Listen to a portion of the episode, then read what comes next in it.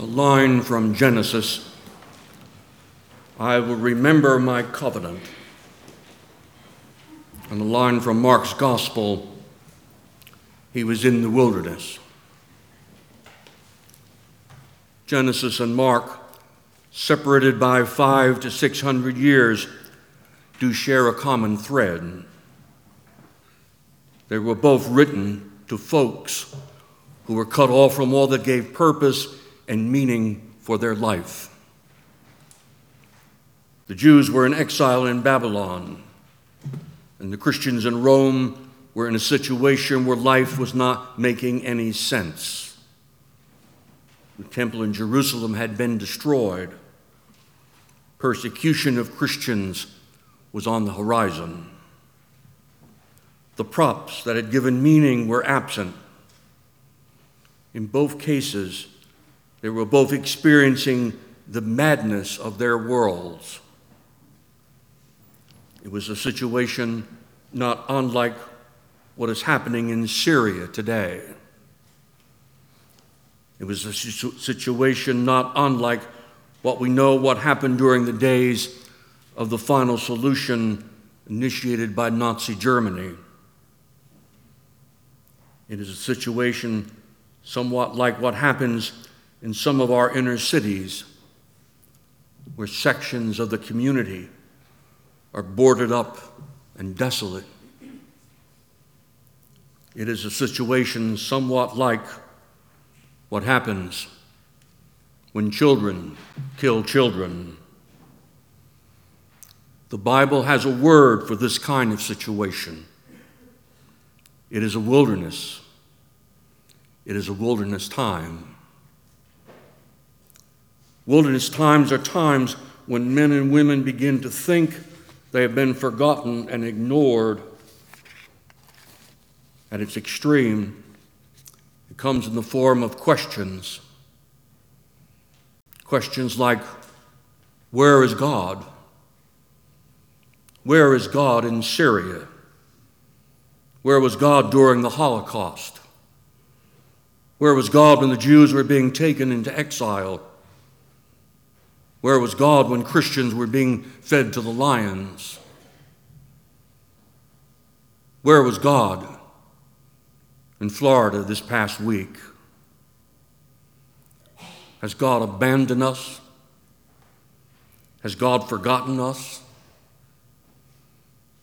In times of a wilderness experience, when all the familiar props are gone, when madness seems to be the norm, when depression and fear and a sense of hopelessness takes over, then people react. There is the reaction or the temptation to look down, glance at the eyes of refugees, and you will see that their eyes are usually cast down. It's symbolic of their spirits. It is the spirit of resignation and hopelessness. It's a spirit of withdrawal, both physically and spiritually. It is the temptation to withdraw from life. If not looking down, there's the temptation and the reaction to look in. It's a time for shame and guilt to take over. A wilderness time can produce a kind of shame that says we are not worthy to have things any better because we are such awful people to begin with. If only we had done more. It is a state of mind that says that we must be as bad as the situation implies. And then there is the reaction, the temptation to look from side to side. It can be a time to play the blame game as a judgmental attitude takes over. For by blaming someone else, we avoid taking personal responsibility. President Trump's continually blaming of Barack Obama for his difficulties is a very clear example of looking from side to side. And yet there's a fourth reaction in a wilderness time. It seems to be the reaction of the minority. And it's this reaction that Genesis and Mark hold out to us. It is the call to look up. It is this reaction the writers of Genesis and Mark hold out to us as God's people. Genesis calls God's people to look up and see the rainbow, a sign of hope, a sign of God's continuing care, a sign of their relationship with God. For when they do look up, they will remember who they are and whose they are. Mark tells the story of Jesus being thrown into the wilderness.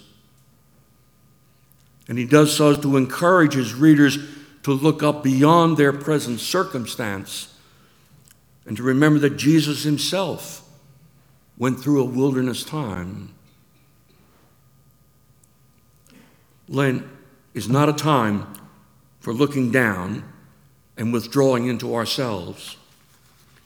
Lent is not a time to become preoccupied considering ourselves so that we might conjure up some awful stuff about ourselves.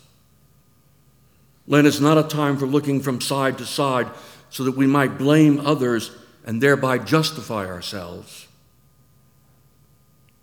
Lent is our time to look up and to look away from ourselves. To look up is to remain faithful in a wilderness time.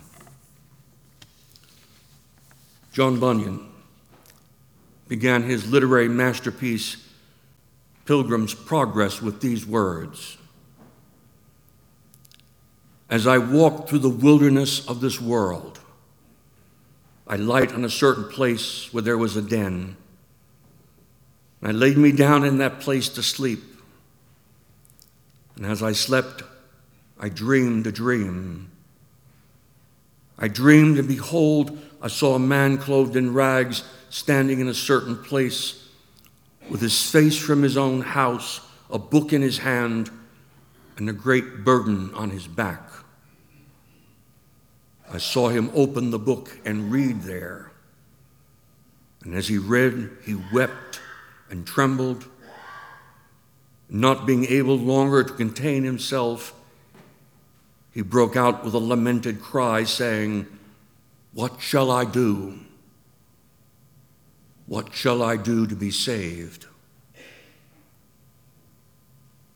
We too are on a journey.